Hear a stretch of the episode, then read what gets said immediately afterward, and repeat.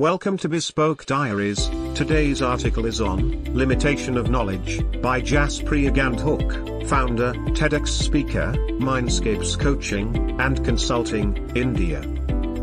Knowledge is considered the key to success. In the quest of acquiring it, we tend to ignore the limitations of knowledge. Production, dissemination, acquisition and eventual application of knowledge come with certain limits and without an awareness of these limits, one cannot translate knowledge to wisdom. One can consider limitations of knowledge from different angles and perspectives, which are mostly confined to the acquisition of knowledge, be it at a larger group level or individual level. In this article, we will discuss these, along with the limitations that the acquisition of knowledge puts on an individual. Let's start at the top, with the limitations on a broader scale. These can be categorized as 1. Epistemological limitations. This refers to limitations of scientific methods and tools used to acquire knowledge. For example, certain phenomena may be difficult to observe or measure, leading to conjectures or incomplete information. Similarly, some questions may be beyond the scope of the current capability of scientific inquiry. 2. Methodological limitations. This refers to limitations of scientific methods and tools used to acquire knowledge. For example, certain phenomena may be difficult to observe or measure, leading to conjectures or incomplete information. Similarly, some questions may be beyond the scope of the current capability of scientific inquiry. 3. Social and cultural limitations. These limitations arise from the social and cultural influence on how knowledge is produced, disseminated and learned. For example, different cultural or ethnic groups may have different interpretations of the same historical events or some groups may not have access to certain kinds of knowledge. 4. Historical limitations. These limitations of knowledge are based on the historical context in which it was produced. As it is said that winners write history, it is quite possible that the existing version of knowledge may not be completely factual. These limitations could also be due to a lack of technologies or methodologies available during that time when the information was being recorded. 5. Ethical limitations. This refers to the limitations of knowledge based on ethical considerations, such as the limitations of conducting certain types of research or the limitations of using knowledge for certain purposes.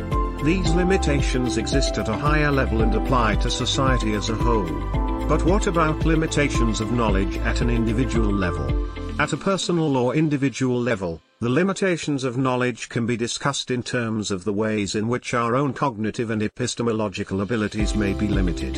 Here are some possible points of discussion. 1. Cognitive biases. This refers to the way our existing biases influence our interpretation, understanding and assimilation of available knowledge.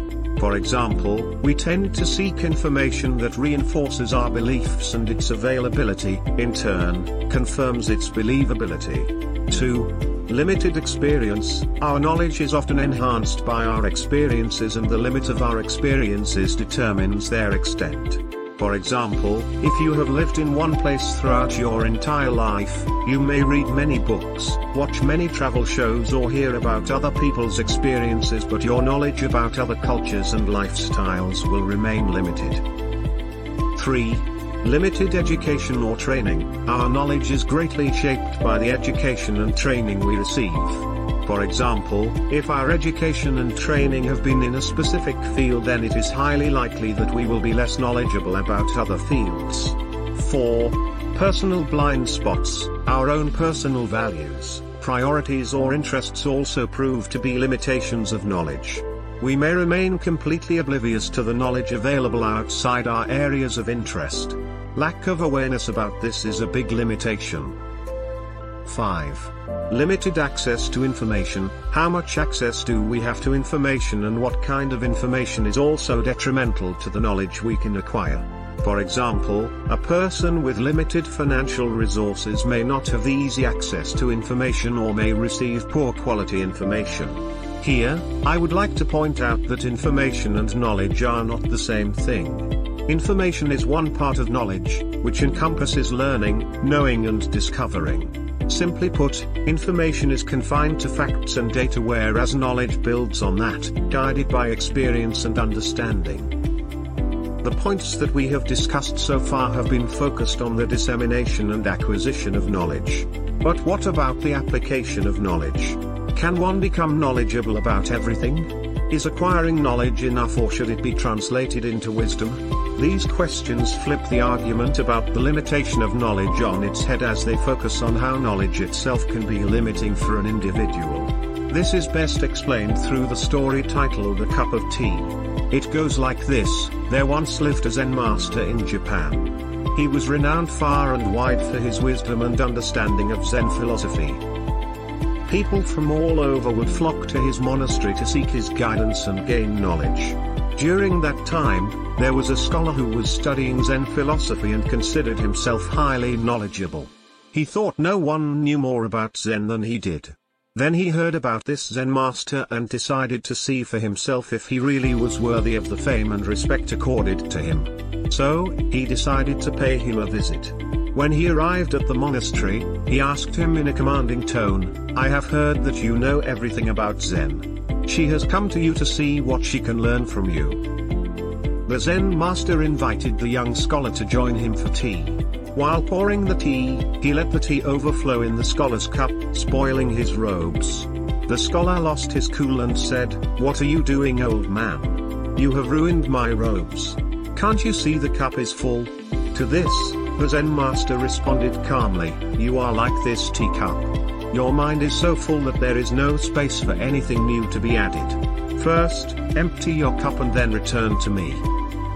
This story is the perfect illustration of how the pursuit and acquisition of knowledge can sometimes lead to a sense of overconfidence and arrogance, which interferes with the translation of knowledge to wisdom. In extreme cases, the single-minded pursuit of knowledge may prevent a person from appreciating the richness and complexity of the world around us. In such circumstances, instead of leading towards enlightenment and awareness, knowledge can prove to be extremely confining. This can be particularly true if we approach knowledge solely as a means to an end, rather than valuing it for its own sake. In this sense, wisdom may involve a recognition of the limits of our own knowledge and an openness to mystery and wonder.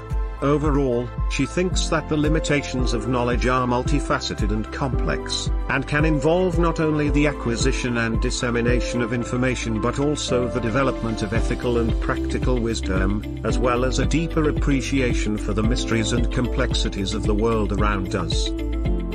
Thank you for your time. Don't forget to like, subscribe and share.